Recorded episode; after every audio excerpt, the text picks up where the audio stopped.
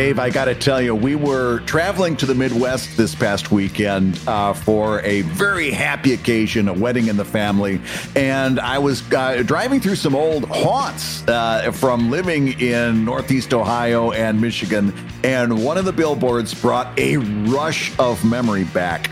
Uh, and it was for a talk radio station in Akron, Ohio, that I used to listen to driving home from work. I used to work nights at the Akron Beacon Journal, and uh, I would tune this radio station in, not because necessarily I'm a huge talk radio fan, but because they had something that when you hear about it today is going to sound like caveman time. Okay. Uh, and I want to know whether this was something that you ever had on the West Coast. It was called Dial a Date. And basically, Dial a Date. was- okay, yeah. Dial a Date. And it was basically Tinder for the radio. Okay. so if you were a Everything young you love person, about Tinder, take that away and now put it on the radio. yeah. and then yeah, you know how you know how you can see the person's face? Yeah, didn't have that. You know how you choose from a lot of people? Yeah, you didn't have that. you you took it right, boiled it down to the most useless parts, and that's what we had in the 1990s. uh, it was dial a date, and it was it was so it, there was parts of it that was wonderful. I still the the host, the the DJ who did dial It. date was so good. I still remember his name. His name was Jim Albright, and he had an amazing voice. He came off a little. He had a little Charles Nelson Reilly in him in, his delivery. How wonderful And- for dating. Oh, yeah, yeah, it was. He was, and he was a really good talker. He because what he had to do was somebody would call up that was looking for a date, right? Okay. And on the radio, he would have to make. Let's say this is a guy. He'd have to make this guy sound interesting. He'd have to make somebody who's totally just uh, some schmuck on a phone sound interesting for five minutes or so, enough until that uh, the, the the people that he was looking for, uh, let's let in in uh, in in the case of argument here, let's say that it was a woman. Oh, and I think towards the end they were they were doing you know all kinds of uh, uh, different pairings, which again for the 1990s on the radio was kind of forward looking. But let's say that it that he was looking for uh, a woman. This guy would have to come in, make this guy sound interesting. Oh, wow. Women, uh, they at least three women would have to call up, and then it would be like the dating game TV show, right? They he, they would say, okay, let's have you talk to uh, contestant number one. And then they would talk, and the, the DJ would facilitate. Again, he'd have to be an amazing people person to do this. Uh, they would talk and chat back and forth. What do you like? What do you don't like? What do you like? You know, what do you do? Blah, blah, blah. Then it would go number two, number three. At the end, the person would choose one of them. Whoa. They would take them off the line to exchange personal information to have a date. And then they'd go on to the next. And then, of course, they would check in with people later. I was going to say, Uh, is it like Shark remember- Tank where you would check back in a couple weeks later and be like, how'd it go? yeah, yeah. You remember, you know, uh, Steve from last week. He paired up with Melissa, and uh, let's hear how their date went. Yeah, yeah. Well, yeah, we had a great time, but it wasn't a love match. Blah blah. Uh, but I can you imagine in today's day and age, No.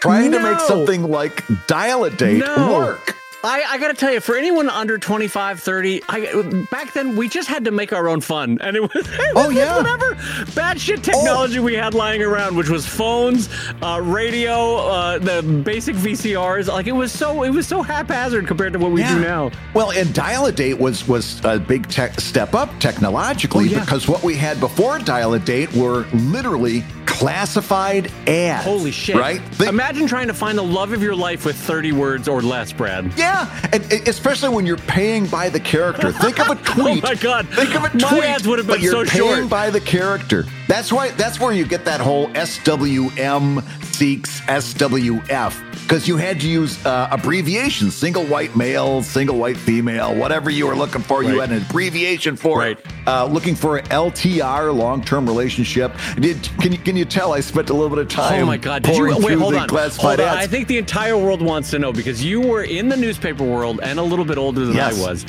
yes. Did you ever place a classified ad for a date, Brad? One time. One time. I actually, I actually, I, I, never placed would have thought to ask this had this topic not come up.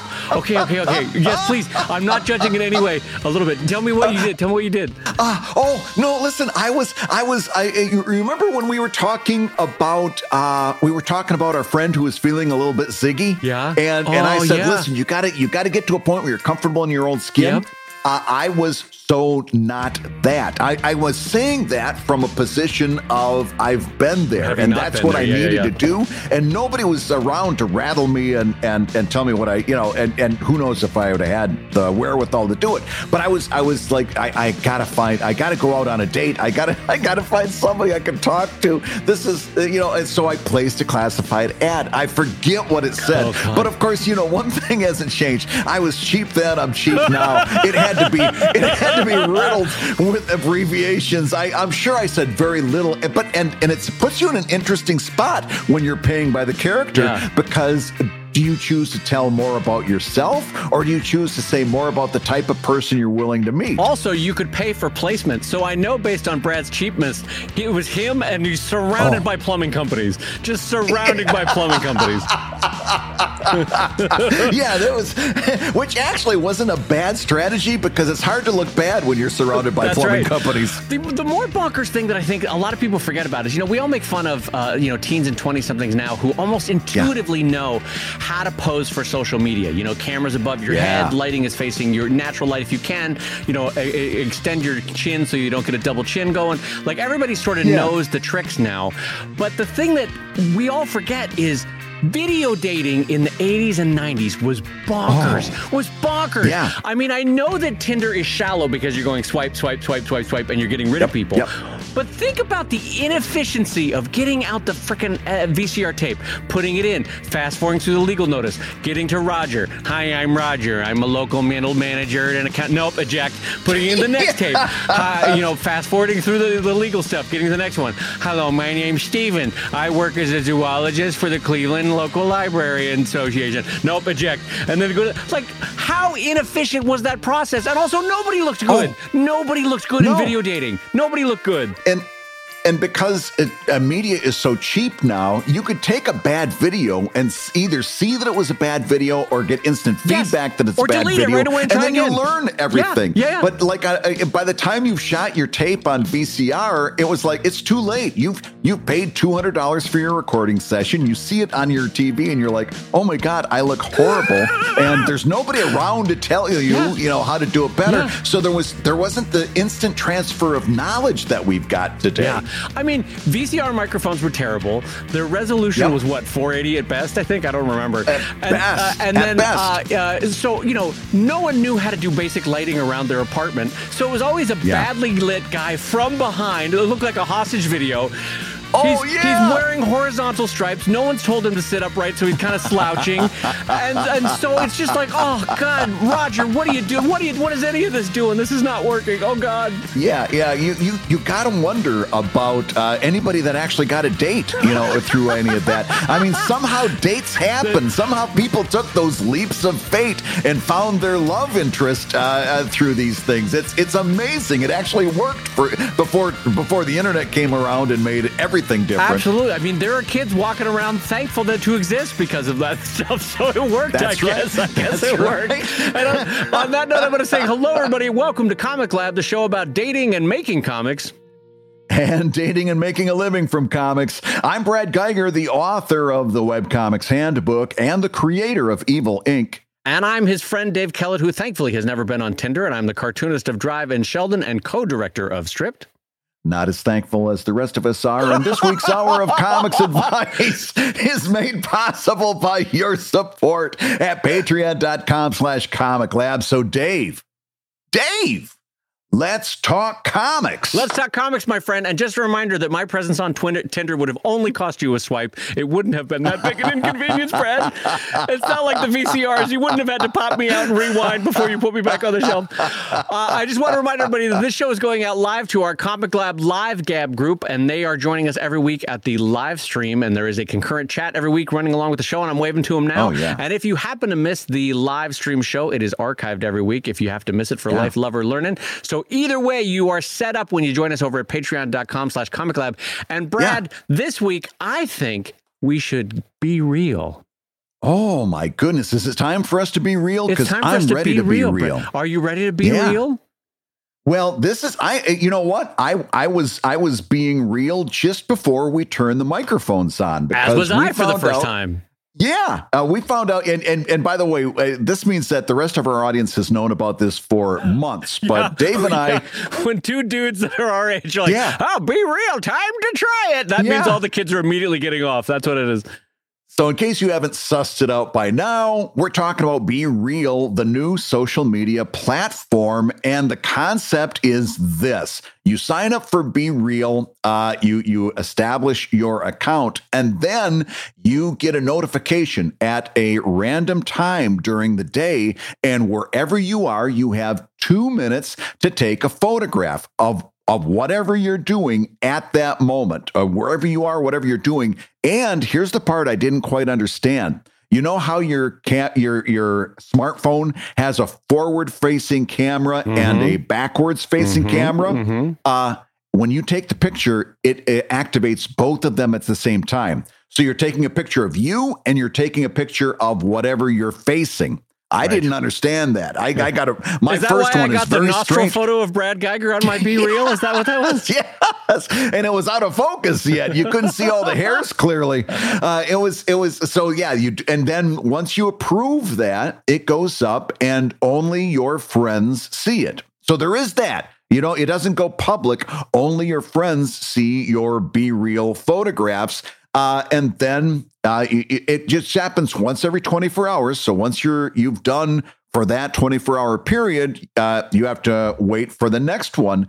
And uh, there are a lot of things about this that may that number one, just the fact that you know Dave and I finally found out about it, so it must be popular.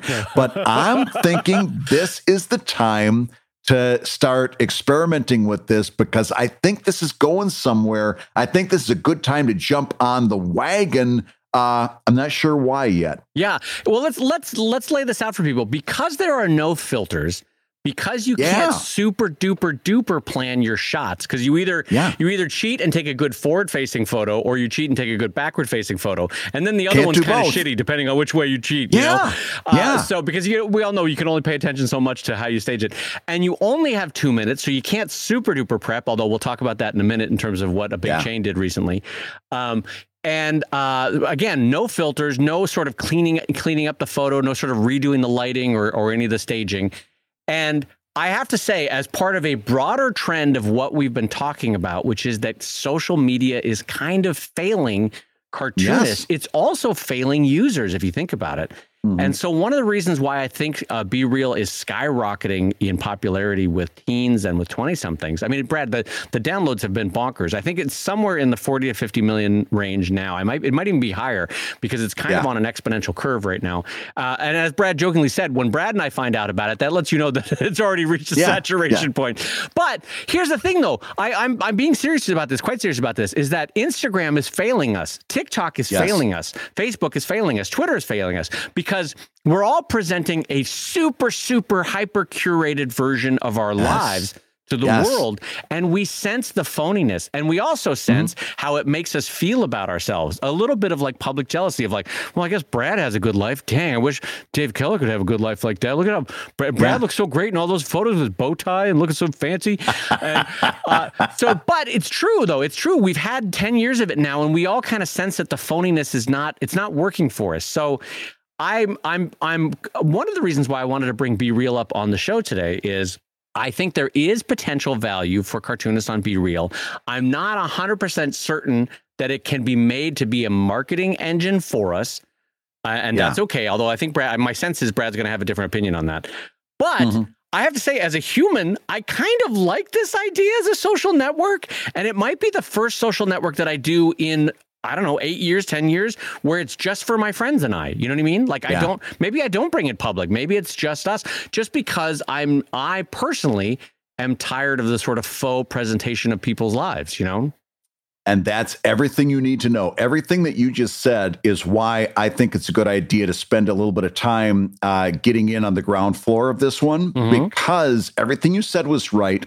Uh, and also, there's two other things I'm going to add to uh, that. And number one, TikTok is already running scared. If you've uh, been on TikTok and you see that they want you to that do this thing, post a video at the same time as your friends, Right. that's that's that's be real. That's exactly what be real is trying to do. Yes. So when TikTok is running scared, and TikTok has been running the board for the last uh, couple of years, when TikTok is is running scared, you know that they've got something, and their metrics are telling them that this is a threat. Number two, this is the first social media that has actually sounded fun to me Yeah. for a long time. Yeah. Because again, it takes all the gloss off. Uh, there's not that comparing my highlight reel to somebody else's blooper reel or vice versa. Uh, it, it- sounds like fun. It's there's a little bit of trouble. You know that it's just not. It's, it won't be another month until we find out that somebody caused a traffic accident because they were taking their be real shot as they were supposed to be paying attention in traffic. That's going to happen without a doubt. Or somebody's going to you know walk off a cliff. All that stuff that they used to talk about with uh, TikTok and and social media in general. Uh, it's going to be a whole new wave of that kind of hysteria. But Mhm. uh, I think there's go- I think this has legs. I think this is going to really get uh, interesting. And that's why it's important for people like us to be in on the ground floor because even though we don't know what the play is yet, I think this is where the play is going to be made. And because um, here's another wrinkle to it. I don't yet know how Be Real is going to market user specific advertising yet in a Yeah. in a in a way that um, for to a user base that doesn't reveal as much uh, curated information about themselves as TikTok Mhm. or Instagram do. Um, maybe as the network grows, obviously it'll become more uh, uh, information based. Where I guess what I'm saying, Brad, is uh, you know a lot of advertisers have been able to reach us based on the, the the things that we reveal about ourselves, what we click, how we follow. Right? I don't sense that this one is going to be as widespread um, a a network effect because there are going to be, a, I think, a higher than usual percentage of people that keep their circles smaller, if that makes sense. Yep. Although Yep. maybe this is me just projecting because I want to keep my circle smaller and be real. but I can see why, because this feels like the old internet. It feels like what we grew Mm-hmm. up on, like original Twitter or the vines that we would make that would that were stupid and Yeah. you know were seven or fourteen seconds or whatever the hell they were. Um, and our old blog posts, they were all a little bit. You know, we used to joke that social media was what you had for lunch.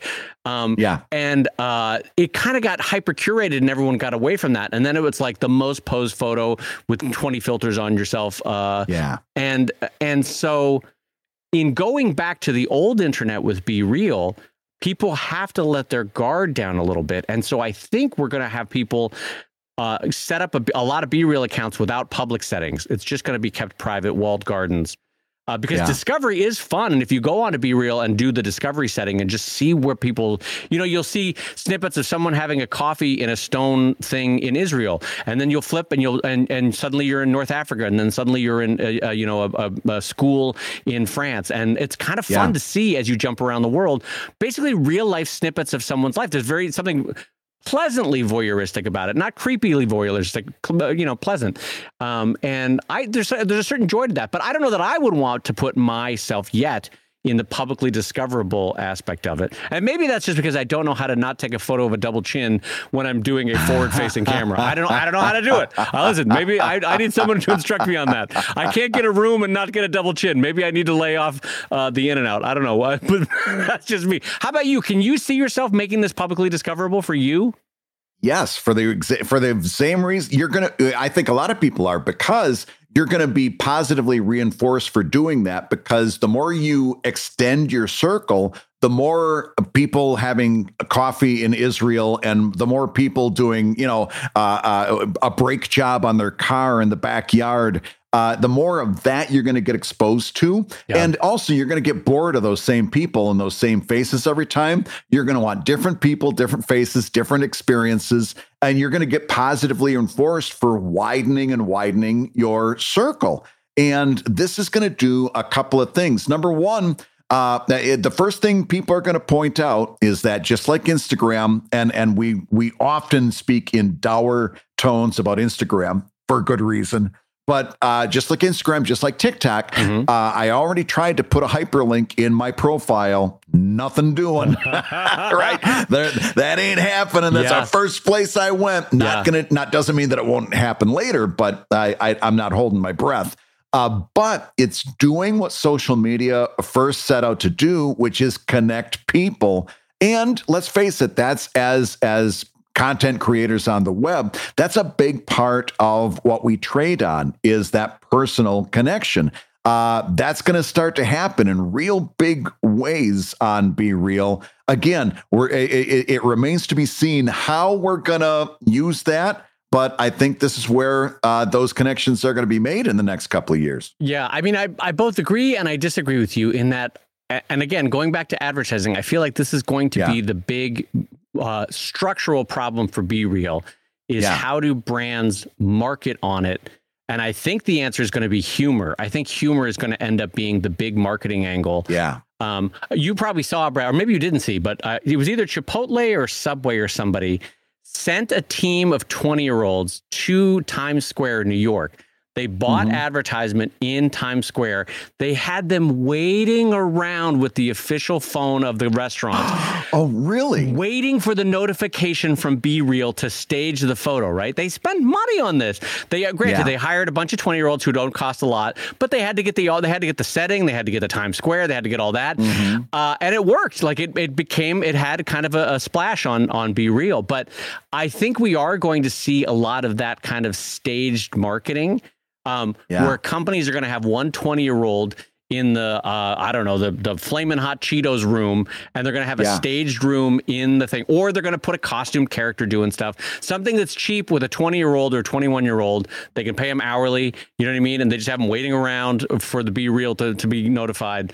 But aside from that, you can't do the super staged uh, uh, marketing. So I don't Yeah. know. I, I guess what I'm getting at is I don't know how a cartoonist makes this work for them in a way that's not hyper revealing of their own life anyway. For those of us that that Yeah. that like a, a modicum of privacy, you know, we all we Mhm. all pull back the curtain a little bit, but we all like a little bit of privacy. And the problem with Be Real is that there's just times a day you don't want to take a photo. You don't want, and it's it's not going to be focused on Yeah. your work anyway. So I don't know. I don't necessarily know how that helps the overall career. For corporations, I think you just stumbled right across it. Uh, uh, you got a costume character. You can you can hire uh, a team of 30 20 year olds as long as they put the costume on. You don't know who's inside the costume, Right. uh, and you you've got complete coverage at that point. Yep. So that that makes really good sense. Uh, here, here's another thing that I think I, I think this is going to become very popular because of this next thing, and that is the fact that we're going to start to eh, eh, we're going to start to take some of the gloss off of social media. Mhm. And I think in terms, uh, we we hear all the time how social media is kind of bad for mental health because we're comparing, you know, ourselves to these people who look beautiful and seem to be living the perfect lives. That's going to be impossible with Be Real, quite frankly, for Yeah. regular people. You know, Yeah. uh, even even for irregular people, you you you cannot be camera ready twenty four hours a day. No, it's just no. in, it's just inhuman. Yeah. So I think that, and, and I think by participating in that and saying, "Hey, this is this is me on the treadmill at seven thirty in the morning. I look horrible, but this is what I'm doing." You Yeah. know, uh, you're going to start to feel a much a greater connection to these people, and then uh, I, I, I my guess is when you put like uh, that that or just say, "Hey, I'm the cartoonist. I do Evil Inc." They're going to be more apt to search you out uh, one way or another. Even if there's not a hyperlink, I think the the motivation is going to be stronger to make that connection with you because you're an actual real person Yeah. and you're sharing that degree.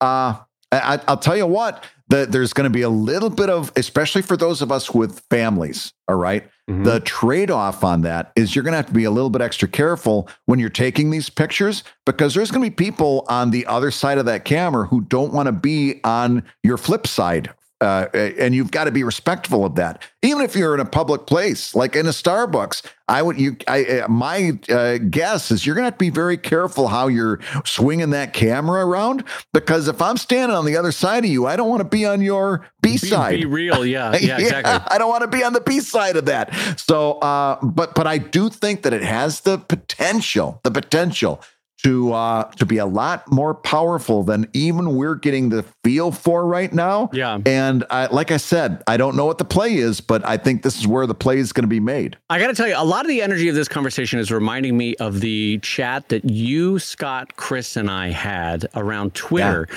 when you guys were yeah. trying to convince me to do Twitter, and I was like, I don't want to write all this bullshit all every day. And yeah. eight, eight, nine years ago, we knew there was something there. You, you three more than I, and and it was about trying to figure out how to use it.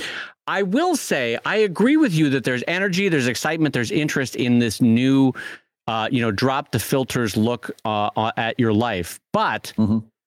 I'm going to disagree with you that I think your your temporary excitement is uh, fooling you right now. That this yeah. is going to lead people to seek out your art in the same mm-hmm. way that a lot of people fool themselves that like well look i've got i've got 80,000 people on on instagram. They're going to hunt me down. They're going to find my yeah, kickstarter yeah. or find my store. We've seen that. If you can't link out it doesn't do shit for you. You know what i mean? It's like right. it's real nice to have 40,000 followers on be real. If you can't link out it doesn't do shit for you. They're not going to go seek you out.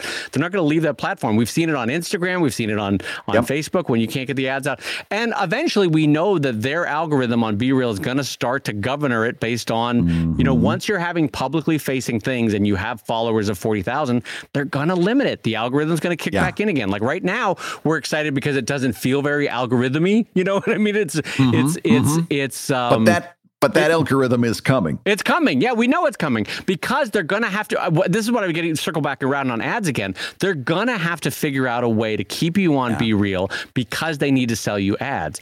And yeah. um, and if we're only doing it once a day, uh, I don't know how they're going to do that without really pushing their discovery aspect of Be Real, which in turn mm-hmm. will then trigger a whole bunch of algorithms to give you what you previously have liked. Oh, you like people right. having coffee in in stone patios? Great, then you're going to get a lot more of that. Oh, you like people redoing right. the house? You're going to get a lot more of that. Um, and so. Uh, I, I, guess what I'm saying is it's got the shiny new car smell right now. And I feel like oh. six months in, 12 months in, we're going to go, well, I built up a Be Real audience and I can't do anything with it like we did with Instagram, you know? and and TikTok before that. And and I'm on the right. Listen, I'm a I'm an open book here. Is in terms of like you saying my enthusiasm might be blinding me uh, go back and listen to that those uh, first couple of episodes of uh, Comic Lab where we were discovering TikTok. I was very, very bullish on TikTok. Yeah. Uh, I don't know when the last time I uploaded anything to TikTok was because I got uh, uh, very discouraged with that very quickly, and I realized there's no ROI, and so I got the hell out. but I'm going to say this: how much if you could go back in time and jump in on and and by the way I, I I, I you know I hate Instagram so take this and really understand that through this filter as much as even I hate Instagram for its uselessness and it's useless how much would you love to go back and get in on the ground floor of Instagram back when people like Chris Hallbeck were saying, hey, get on the ground floor of this. How much would you love to go back and get on the ground floor of that uh, so that you could be in a much different position with Instagram today. Uh, I, I kind of feel like it's no. You know you no. know why? You know why that's useless? That's like that old joke of like, yeah, Brad, I lose ten cents on every volume or every unit that I sell, but I make it up on volume. On if volume. if ten thousand followers are useless on Instagram, four hundred thousand followers are still useless. Yes, you yeah. can sell ads, and yes, maybe Instagram is throwing you some cash, but the network is still useless in general for you because you can't link out, you can't control it, you don't own that user base um, mm-hmm. and the algorithm is is limiting you.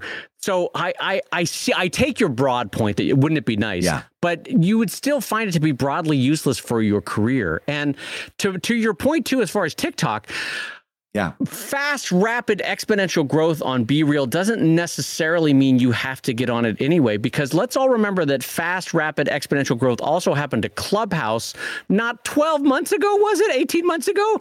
Who the mm-hmm. hell? What was the last time you heard about Clubhouse anywhere, anything, anywhere? no, that thing dried up faster than a than a pioneer oh, ghost oh, yeah. town. It's just a tumbleweed blowing by on Clubhouse. And and who knows, that might be what Be Real ends up being. But I will say not I'm going to take off my cartoonist hat and put on my normal human being hat. I still think I might like be real for a limited group of 15, 45, 100 people in my life that I would love to see what's going on in their daily thing and mm-hmm. I would mm-hmm. love to show them what stupid things I get up to, you know. I got to tell you, I still think that there's a little something there uh, that's worth uh, exploring. At number one, I, I'm I'm probably going to do it at least for the next couple of weeks, just because it sounds like fun. Yeah, it does sound like fun. It does. It sounds like the old internet. Yeah, I don't know when the last time I said that was that this social media platform sounds like fun. Yeah, this actually sounds like fun. Uh, but take a look at what Chipotle is doing right now uh, their uh, their uh, uh, uh, outreach, they were very quick to jump on Be Real, and their outreach involves a QR code on the uh, on the other side camera. So on one side, it's the main subject. On the other side, they really quick set up a QR code, like that's probably printed out on a oh, card. Oh, now oh. once you got a QR code, you can do anything. Yeah, That's but, a link. yes, yes, but okay, the average teen, 20 something, 30 year old, it's not like they've got a spare iPhone to take a photo of their QR code on their other phone. what I'm getting at is you still, in your heart of hearts, you still know that's a circumlocuitous way to like try to reach somebody. You got to get out a second GD device, hold it up to the first device, get the QR yeah, code to scan. That, I, oh, uh, if, if Be Real gets enough people doing something like this, it, technology will solve that problem right. about yeah. having the second an- phone. Very, it'll be something that you can put in, you know, save into your photos and then just select it. This is an easy problem to solve, and technology will have it solved within months if there's a there there. Right, right. Well, and and one last thing to to mention before we move on. Obviously, have fun with it, explore. Uh, yeah. And I, one thing, two things I really want to say about Be Real before we close up the shop. One is uh, definitely, definitely, definitely bring this over to the Discord chat on the patreon.com yeah. slash comic lab because this is a great place to workshop ideas on how cartoonists might be able to use it. Who knows? When I go to bed tonight, suddenly I might get a, a you know a light bulb moment and go, oh, here's yeah. how I could use Be Real in my cartooning. And I'm sure someone else in the group might have an idea. So definitely bring it over to the Discord chat. Secondly, yeah. I should just mention because this is interesting going forward as it will be a limiter for TikTok as the US government and the EU kicks in is that the servers for for Be Real are in France and the U.S. versus in China. And for those mm-hmm. that think that that doesn't matter, we see from Russia recently that having an autocratic system in control of servers is not the mm-hmm. best thing in the world. And so I'd much rather have my data on a French server or on an American server than I would yeah. with something uh, that the, the Communist Party could conceivably uh, audit when they need to. So I think that will impact the growth of it if TikTok ends up getting limited by the U.S. government or the EU in the next one to two years years. Yeah. Yeah, I think I think this is going to be interesting. I, I, I absolutely think that this is something that we're going to be talking about a whole lot more. And the idea of bringing it to Discord is really smart because let's face it, Dave, we've got a lot of really smart listeners. Yeah. And once we get the Comic Lab community on this, I think we're going to start batting around a lot of really innovative ways that uh, we can make this work. So, pals, let's wisdom of crowds this baby and bring it over to the Discord chat over at patreon.com slash comic lab. If you haven't joined us, jump in because this is going to be a good conversation. I guarantee it. Hey, if you're listening while you work, take a minute to stand and stretch. And while you're doing that, we're going to tell you why you should join us on Patreon. When you do, you're going to get hours and hours of podcasts that we've recorded just for backers. And exclusive Patreon posts that go even deeper on Comic Lab topics. And access to our exclusive Discord server, which is a thriving community of professional cartoonists. So you can support the show you love and get tons of actionable resources for your own cartooning. And listen, if you can't swing a pledge this month, we get it. No worries. Yeah, yeah, listen, you can still support the show by rating us wherever you get your podcasts. Just leave a five star review and a few kind words. That, along with mentions on social media, is incredibly helpful. Now, everybody, let's talk comics. Dave, it's time for that mid show update. And boy, oh boy, do we have a great one. We got to remind people to come out and join us on Saturday, November 12th at 2 o'clock at the Charles Schulz Museum. They're going to be celebrating what would have been the legendary cartoonist's 100th birthday that weekend. And they want us to come out and basically do a live version of the podcast uh, in which we talk about Schulz, his life, his relevance to comics even today. Mm-hmm. And uh, I, I guarantee you it's going to be a rollicking conversation. Uh, and and and partly because I know we've got a lot of Comic Lab community members that are already making plans to yeah. come out and join us. Uh, so it's not only is it going to be a great live podcast, it's going to be a little reunion. It's going to be a mini Comic Lab Con that's going on. That well, I don't want to say it's a con, like a convention, and it's going to be one of the few places you can get your Comic Lab pin because we only give those out at live appearances. We've got a great uh, gold pin that says "Let's Talk Comics." You can get it only one place, and that's where either Dave or I show up in person. Uh, since I don't leave the house uh, very often, this is going to be a great opportunity on November twelfth in Santa Rosa, California. Santa Rosa, California. Yeah, it's gonna. You can see us uh, doing the show live, and uh, you do have to pay. Uh, you, you, get in with museum admission, so you will have to pay museum admission when you get there. Uh, but other than that, you get to just pull up a chair, uh, watch Dave and I work our mar- mag- work our magic the way. Look at us work our m- m- magic. you can see us talk good, and uh, and you can see what these live stream folks get to see every week is Dave and I being brilliant together. And after our panel, there's going to be another all star panel with Al Roker, Stephan Pastis, I think Lynn Johnston, Patrick McDonnell. I, yep. Um, yeah. Cathy Guisewite, I think I don't have it in front of me, but anyway, there's five or six uh, cartoonists you'll know right off the right off the bat. Uh, oh, yeah. world class cartoonists, and it's going to be great to see them again. By the way, uh, and Brad and I are both flying into Oakland, so I've got to get out my Rolodex, Brad, and see if there's anybody I still know at Pixar, so that we can swing by and yeah. get you a tour because it's a cool campus to look at when you if you've oh. never seen it before. John, you know Steve Jobs designed the main building. No, I did not know that. He designed it for casual that. interactions so that people that are in departments that don't necessarily work with each other would casually bump into one another and have to have to work with one another, have to get ideas wow. in general. It's a fun building. I have to say, like the the yeah. one or two times I've been up there, I've always been impressed by Pixar. So uh, I got to get out the old Rolodex and see if if we know anybody there. Speaking of be real, we're going to have to also uh, be real uh, on our one hour uh, road trip from Oakland into Santa Rosa. I think we got to live stream some of that, right? Oh uh, my while goodness. we're while we're driving into Santa Rosa. That would uh, be we should fun. be we should be sharing that trip with some folks. Uh, because you know I'm I'm a my we having just got back from driving to Michigan and back. Uh, my wife tells me I'm a delight to drive with. Oh yeah, I got to tell you, the one or two times I've driven with Brad, if you like to see the embodiment of human anger, it's fun to ride with Brad.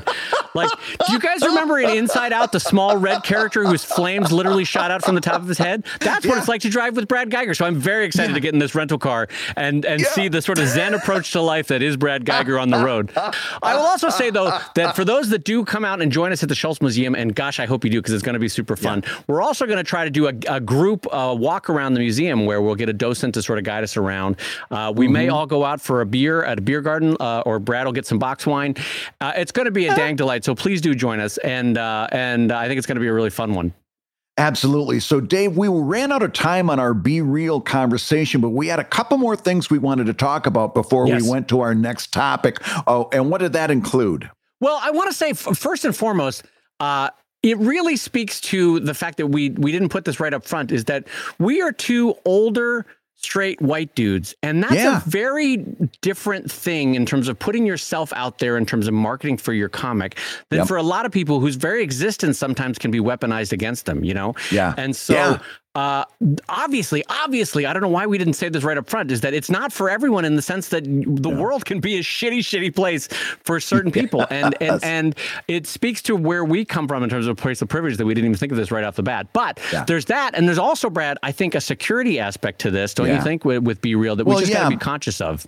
because I, I mean, listen, what's going to happen? The first few, if you decide to participate in this, the few first few times you do it, you're going to be very, very conscious of what what, what that uh, uh, uh, image is going to be that isn't Right. your face, right? Right. I, I keep calling it the B side, like it's a 45. I'm sure there's better terminology or accepted terminology that's going to come out of all this, but uh, we're going to be very careful about the first few. But what's going to happen Yeah. is there that law of decreasing intentions is going to come across, and pretty soon after the uh, dozenth or the three dozenth or the hundredth uh, be real shot, you're going to stop paying so much attention to those other that that other side photo.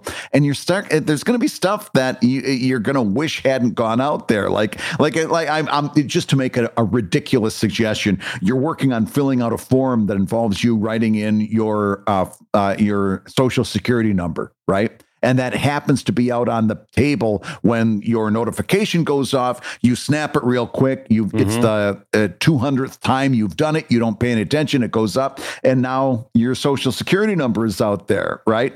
Uh there's going to be and and all kinds of other things like like yeah, I think we touched upon just a little bit in the first half, but uh, if you take enough photos around the house, it's going to start to be a little bit easy to figure out where you are and Yeah, do absolutely. you want that, right? Because Yeah. you're going to see the house across the street through the window. You're going to see the um, the the the back deck, uh, you know, out back. Uh, Mm-hmm. and and certain, uh, or if you're out in the yard mowing the lawn, you're going to see what the front of your house looks like. It this is a security situation that you need to be very, very in tune. If you're going to participate, you're going to have to be keep vigilant on what you're sharing uh, about your surroundings. Yeah, I mean, keep in mind, people can, especially fans and super fans, can reverse engineer a lot about your life that you didn't even think they could, based on who knows background of a photo, medications you might have on a counter, based on things that are seen through the window, like Brad said, based on the geotagging, if you have that turned on, I hope you don't, uh, based on the fact that uh, a lot of people um, are able to sort of reverse engineer from Zillow photos or apartment listings or condo listings where this thing might be, or the building might be. So anyway, all of that to say is it's it's just something to keep in mind if you're taking photos recurringly in your own space is that there is Yeah. a not zero amount of danger to that that you just got to be conscious of. Yeah, absolutely. So take that take that into consideration, and uh, yeah, you're gonna you're gonna have to make your own decision. Go ahead. But and that's why I say for a lot of reasons this uh, one of the reasons we're both excited about this is it just seems fun. And so I again I go back to this. I'm tempering my own excitement for this as a marketing Yeah. thing and probably becoming the first social media thing that I do for me in 8 or 10 years. Not for my business but for me, you know. Yeah. And so, uh, you know, I know there's a lot of people out there that either have a private Twitter or, or you know, a fake Insta or all that sort of stuff. Uh, I have never done that. And I think this one might be the first one where I'm just like, no, you know what? This one's just for me. I'm just going to share it with Yeah. my 30, 40 people in my life, and that's it. Interesting, interesting. No, I think I think that's a really good way to end this topic uh, and and and move on. Now, Dave, we've got a question from one of our Patreon backers, and uh, this is a really topic that I'm really interested to get your take on. Tom writes, "I know that good writing can save a comic with bad art. Please, uh, people tell me." They enjoy my writing, but I'm pretty sure people mostly read my not safe for work comics for the eye candy. Unfortunately, the pages take five or six hours to go from a sketched page to a finished page. I would love to knock the render quality of my art down a notch to speed up production, but I'm concerned leaving out a shading or a lighting pass will make the comic less appealing to readers. Do you feel it's a risk worth experimenting with? Ooh, the short answer is yes. Yeah. The longer answer is uh, I really do feel like the art is not as critical as you think it might be in your heart of hearts. And I'll tell you what I mean. Uh, inarguably, one of the best comic artists to ever live, Moebius. You look at a Moebius page; it's gorgeous. Uh, uh, Holy shit! How did Moebius? How how were they able to draw like that? Right? Oh God, look at this Moebius page, Brad. When was the last time you flipped open a Moebius story to enjoy the story? It just Never, I- never. no, I mean, if we're all honest about it, we all go, "Holy shit, Moebius could draw." You go to read Yeah, a Moebius story, yeah. you're like, ah, what is going on here? This is weird. Uh, Yeah, boy, drugs the- were a thing, I guess. I don't know what's going on here. Uh, yet, you know, you can have uh, incredibly engaging stories in a in a peanuts or in a in a in a you know I'm just trying to think of like the more basic iconographic type of comic strips that we had that captivated right. you as a kid or captivated you as an adult. Yeah. Uh, and the the art level is is 40 notches down below what moebius was working at, right? Yeah. And so that's a long way to say I think you can absolutely experiment with just nudging down your workload, not necessarily your quality level, keep that in mind, but your workload level. And what I yeah. mean by that is, uh, I don't even need to know who you are, but if you're doing a lot of shading, it's probably four different passes of shading. So first I'll do foreground characters, and then with a different type of shading, I'll do backgrounds, uh-huh. and then mm-hmm. I'll do far, far backgrounds, mountains in the backgrounds, oh, details of that stuff. You know, you can, as an artist, you sort of experiment with how would it look if I just shade the foreground characters? Everything else yeah. is flat. Or if I just do 10% of the shading that I normally would do on any, you know, you do key key objects, key people, key uh, sets in the in the background, and mm-hmm. slowly but surely you figure out a wiggle room. I went too far in reducing on that one. I need a little bit more detail. So you nudge it back up again, and there's sort of a, a dance that you do for a couple of months trying to figure out where it can go. But in the process, you're reducing your overall workload. Absolutely. And with not safe for work art, unquestionably the art is a little bit more important than it is in uh, some other comparable types another uh, of uh, some other types of comics. In other words it's it, it is more important. It's unquestionable yeah. that it's more important. People are much yeah, more there's a reason why you don't see the xkcd nsfw yeah. Right right. Yeah it would be pointless right? But uh, it, or maybe it, all it, points. Who knows? or pointillism. But it's it's something. It doesn't it doesn't tip the scales so far that you can kind of ignore that whole thing. Right. So uh, what what I want to tell you is number one, take the not safe for work stuff out of it because uh, really this comes down to some some fundamental truths that we always talk about uh, here on the show, and that is this: your objective is to do something that uh, uh, that enables you to do frequent, consistent, and significant. There's those three words again that we keep saying. So if you are doing a level of uh, rendering that is keeping you from being frequent, consistent, and significant, then you need to dial that back a, a little bit right? And and without worrying too much that you're going to lose people because again the writing and the concepts are going to be what's really drawing people there. So i'm going to encourage you uh, especially if your gut is telling you that you'd love to be able to put out more pages and it's taking you too long to do one page uh, I'm going to encourage you to start dialing that back a little bit so that you can up that frequent, consistent, significant ratio, mm-hmm. uh, and then keep a, a, a real uh, a close eye on how your readers are responding to that. They just might surprise you. Uh, number one, here's the here's the thing: you, you got to be very careful. Do not call attention to the change. Whatever you do, whatever you say, oh, yeah. do yeah, yeah, not yeah. say, hey, everybody, I'm experimenting with a new art style. Tell me what you think. Don't say that because readers hate change of any kind. Again, go back to when I first added color to Evil Inc. People uh, wrote me and told me they preferred it black and white. Readers hate change. So, what you don't do is call attention to the change. You put that change out there and then stay as quiet as you can and then listen. If people start picking up on it and saying, "Oh, I, I, I liked it better before, and I can't put my finger on it," or or something like that, mm-hmm, uh, mm-hmm. again, never listen to one reader. Always listens to your readers, but never one reader.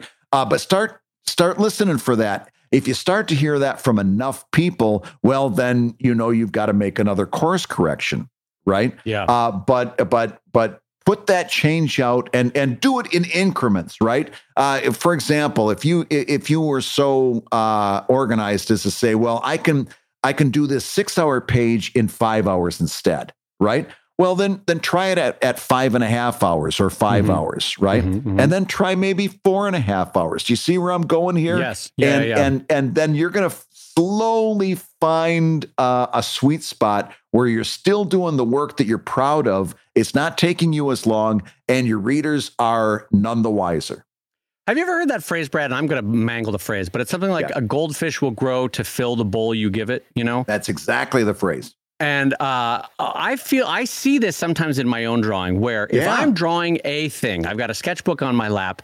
Yeah. And normally I would go, all right, that drawing is done. I, you know, I feel good about that. I gets the point across. I like, I like what I did there. That's good. Okay, now take that exact same sketch, exact same Dave, exact same pen, and put me in a doctor's office where I'm waiting for another hour, or an airport where I'm waiting for another hour. I've got nothing else to do, so I just keep fiddling with the drawing. Ah, Yeah. A little bit more shading. Ah, here's another tree in the background that was unnecessary.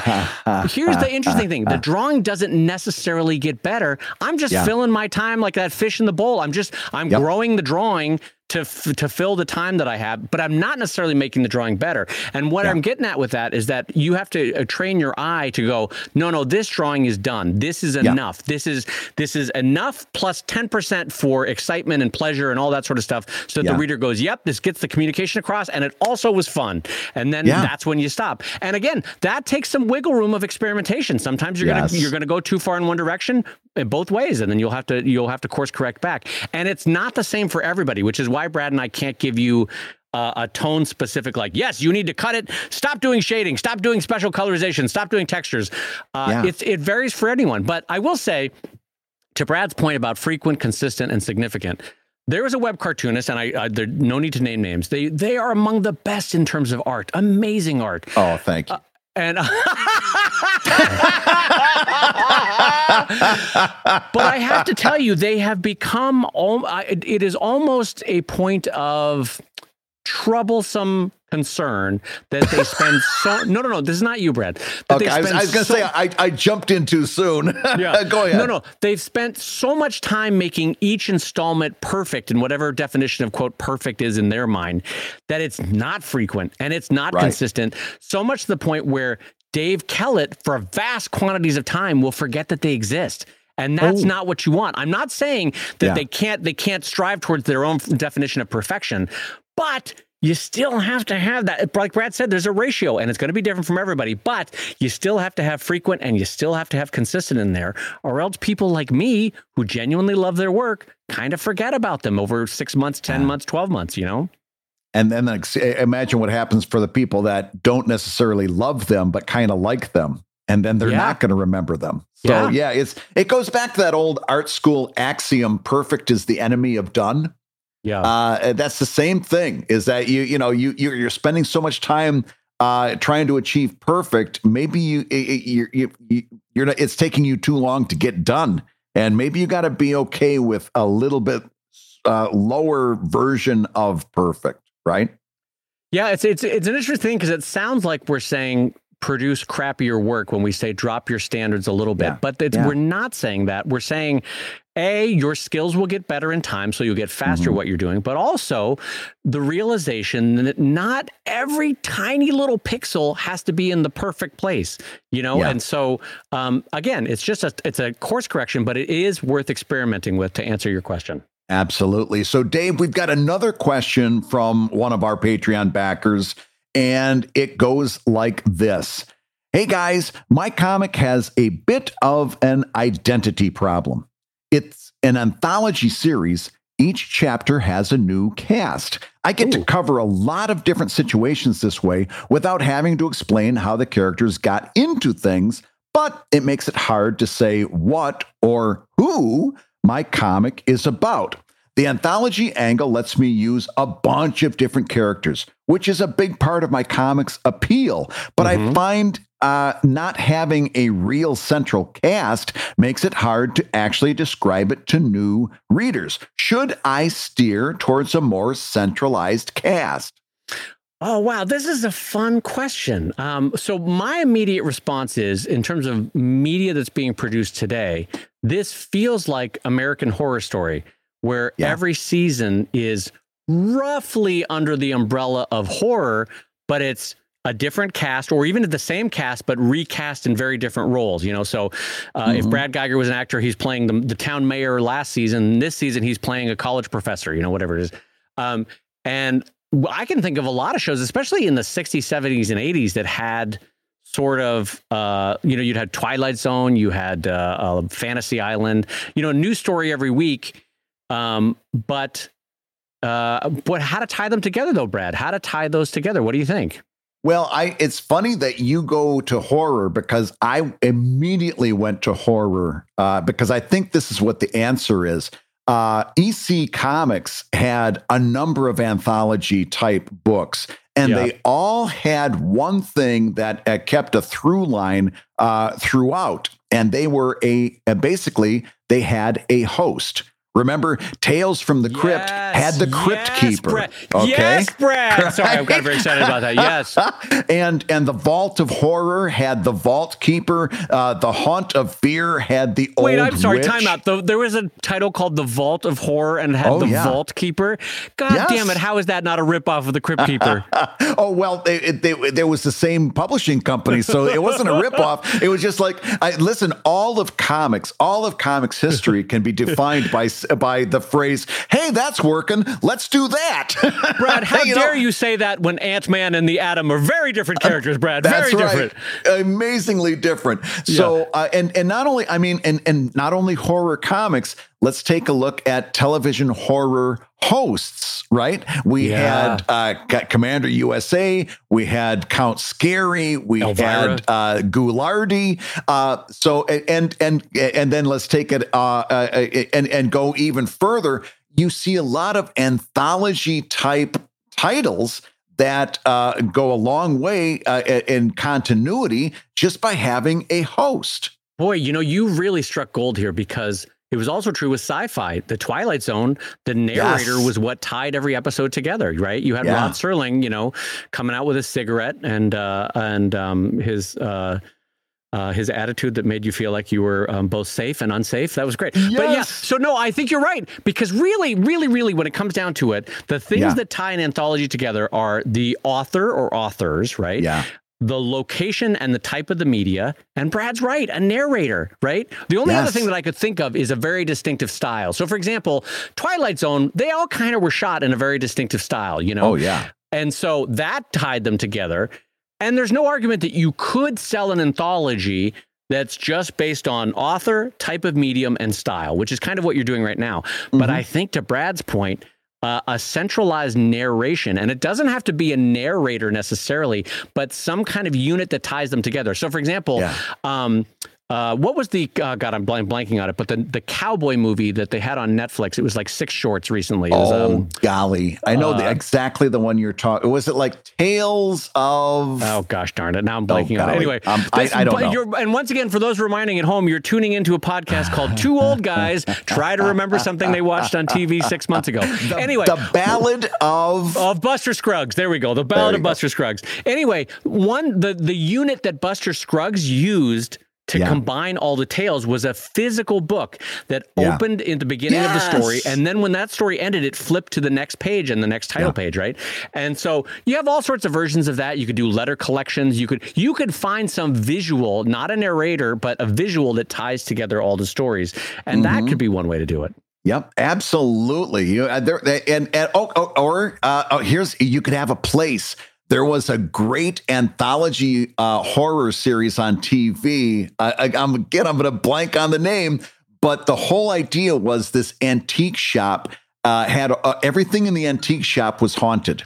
And so then somebody would like come and either buy something from the antique shop or it would escape somehow. And then the story would be, uh, and was that one Tales from the Dark Side?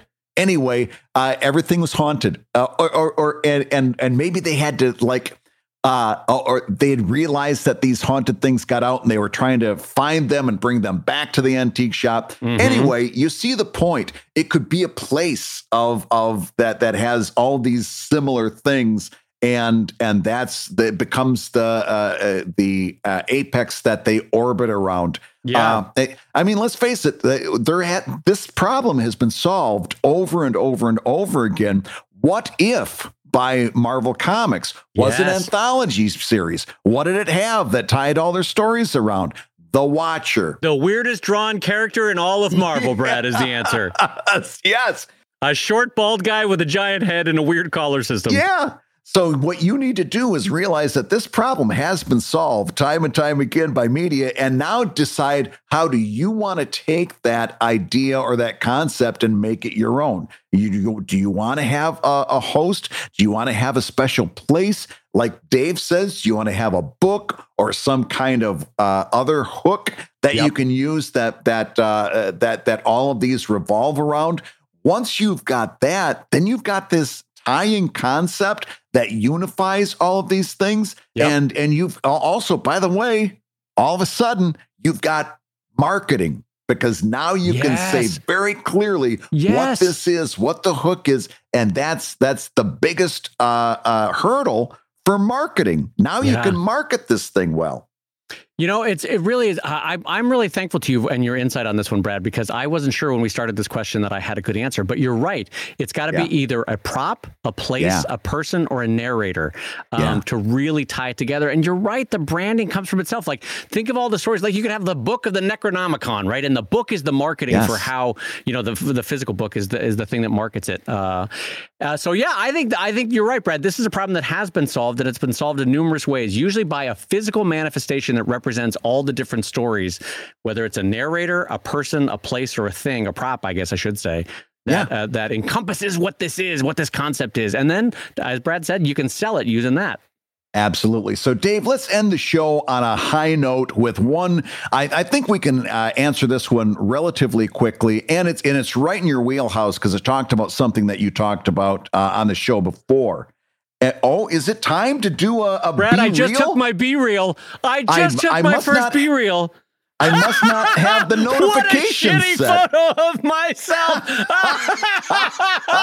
oh my god, I'm gonna love how crappy the triple chins look in my photos on BeReal. This oh is fantastic. Goodness.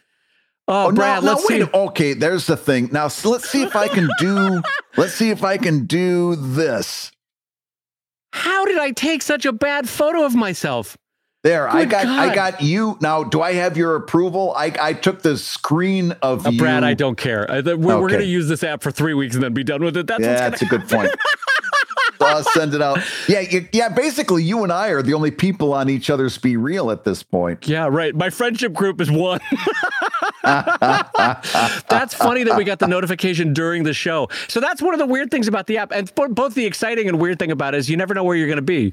So I'm, yeah. I'm, looking forward to to uh, Brad being in a public restroom in Philadelphia, and I'm like, well, there we go. Oh God. so anyway, let's let's end the show on another high note and and cover one more question. Here it is and it Dave, you talked about giveaways and we got a question yes. that comes in that says, "Hey, I got a question about those giveaways that Dave was talking about. Uh how do you make them beneficial? In other words, I understand how to make them legal, but what are the benefits of holding a giveaway? Does it attract more people to your comic? Does it help retain the readers or the patrons you already have? What are some of the best practices for minimizing the potential benefits for holding a giveaway so the va- or oh, I'm sorry, that should be maximizing. What are the best practices for maximizing the potential benefits for holding a giveaway so the value of the thing you're giving away is worth it? Dave, talk to us about the value value of a giveaway. Absolutely. So, uh, just a reminder for everybody I do physical giveaways in my Patreon, which, if you do them wrong, are technically illegal. But I have somehow found a wiggle room in the in the presentation of it that allows me to do it. The way yeah. I do it is the post has to be public. You yes. don't have to pay to get the giveaway. You can just have a Patreon account. And by the way, Patreon accounts are free, so you can just sign up, have a Patreon account, um, and and not be a patron of Dave Kellett, but a follower, which is a different phrase they use of Dave Kellett. And you'll get yeah. the notification of a pop quiz that I do every week at a different time, so that different people in different time zones have a good chance, right? And I give away a, I think the size is roughly four by six pencil and ink sketch of a Drive character, and I mail it at my expense to whoever the winner is. And if it's in the US, great, it cost me a buck. If it's around the world, I a little bit regret doing the whole thing because it cost me eight bucks or whatever. So if you're in Austria, I spent some money to get that damn sketch to you. Anyway, um, but I, I, give them away. And to answer your question, Jarek, about how you find them, how you make them worthwhile, there's two things that make it worthwhile. One is perceived value, and one is the actual physical excitement that happens when you open the thing. And that's true with every product that's ever been made. So it's not, I'm not necessarily cracking a new code here. It's um, for me, my audience loves my uh, artwork, which is fairly obvious, or they wouldn't be patrons of my of my cartoon. And so, giving away physical sketches of my artwork is a is kind yeah. of a no brainer. It's they of course the perceived value of that is high. Also because they also know that uh, from a perceived value standpoint, I'm eBaying a piece once every week or two that go anywhere from 100 bucks to 400 bucks, right? And then I'm also selling my originals on Sheldon, which go for I think 170 right now. So they mm-hmm. know that there's value. The perceived value is also true because they do sell for money, yeah. right? Um, and I don't just give away sketches all the time. And then the actual physical excitement when you open it, I think any lover of art, when you when you open that, they're gonna post yeah. it. They they post it on Patreon. Look, it arrived. Look, I framed it up. Look, I framed it up with my other Dave Kellett art. And that in a way generates its own kind of excitement. And yeah. I I spend roughly a day and a half once a year creating all these sketches. And then my wonderful assistant Beth photographs them all, puts up pop quiz questions for them to go with the comic. We preload them on the Patreon for 52 weeks, and bada bing, bada boom, we're done. It's no more work. Yeah. And so that's what I do, Brad. And do you think that I that I, I went wrong in my description of it? That it's a no. perceived value and then an actual reaction? This is a no-brainer. It's got tons and tons of uh, uh, value perceived and otherwise. Mm-hmm. And I'll just throw in that uh, it, I could see it being a uh, retention factor for patrons because if if they didn't get this giveaway, they're going to want to hang around and get the next giveaway, right? Yeah. Yeah. So they're going to stick around for that. So yeah, this is this is slapping over with uh, with with great uh, value for your Patreon backers. And it's a it's uh, to, to as Brad's point, it's both a retention thing, and I think it also in some degrees brings people into Patreon because even though I yeah. don't limit it to Patreon, they're aware that being in the Patreon system makes these things in their in their own ecosystem. You know, what I mean, they're going to see yeah. them, they're going to get them, they're going. And what's fun is it does foster community because the pop quiz questions oftentimes lead lead to joking. You know, there's all sorts of jokey answers. I mm-hmm. chime in all the time. I try to make it fun for the the answers as well. And then as far as the benefits, I also, whenever I do a drive book, which is about once every two, two and a half years, I do one spread in the book that's all the best versions of these sketches from the last two, two and a half years. Oh, that's great. Because some of them, you know, you can't, if you do 52 drawings, four or five of them are going to be really, really good. And then you yeah. grab, you know, the, uh, five from the next year and five from the year following that. You have a good yeah. spread of really fun sketches with little jokes on them that, that add to the overall world. So I find the benefits uh, to be uh, self explanatory on this. Oh, and I'll tell you what, we've had a good spread of comics talk and uh, conversations just here on Comic Lab, where we've been talking about comics for a nice hour. And I'm, I, I, you know, I just I don't know, Dave. Do you want to come back here and do this again next week? I say we do, Brad. I'm going to be real about it, Brad, and I will uh, be here next week with you. I think you should. And then after we have another hour of comics talk, you're going to hear me say this. You've been listening to Comic Lab, the show about making comics and making a living from comics. And having tried it out, I think I'm going to make that my new laugh of the podcast when Brad makes a joke. I'm going to go, boy, is there any more annoying laugh? Your hosts have been my friend Brad Guigar, the editor of webcomics.com and the creator and artiste of Evil Inc. at evil-comic.com. And my friend Dave Kellett, the co director of the comics documentary Stripped and the cartoonist of Sheldon at sheldoncomics.com and Drive at drivecomic.com. And the Comic Lab theme song is used with permission from Andy Creighton at theworldrecord.net. And this episode was edited by our pal Matt Woodard of Woodsong Productions over at www.woodsong.media. And Matt, if you want to see terrible photos of me, you can join me on Be Real. if you love Comic Lab, you can rate and review the show on Apple Podcasts, and you may hear your review featured on a future episode like this one. This one comes in from Steffi, who says, This is an endless fount of dad jokes and useful info. On top of being delightful, this pod is packed with great info for comic creators, both seasoned and aspiring. I look forward to it every week.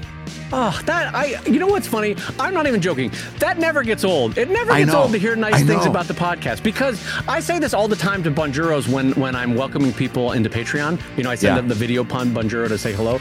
But mm-hmm uh, Comic Lab is literally one of the most fun things I do in my life. I'm sitting talking comics with Brad Guigar. I'm laughing, and then to have folks find like not only value in it but joy in it, like that. Yeah. That's a wonderful thing. So thank you for the kind words. We really appreciate that. God, that means the world to me. I'm, I'm Yeah. not even joking. It's a great lift in my shoes there for today. And then also, I want to say that if you if you are happen to be over on Spotify, don't forget to give us a quick five star review. We Oh, are yeah. continuing to blow up over on Spotify. I don't know what we're doing right. We have somehow honored the algorithm gods with the right sacrifice, and they are they are lifting us up to ever new heights over on Spotify. So don't forget to give us a five star rating. And Comic Lab is made possible by your support on patreon.com slash comic lab. So we'll go ahead and say that twice. Patreon.com slash comic lab.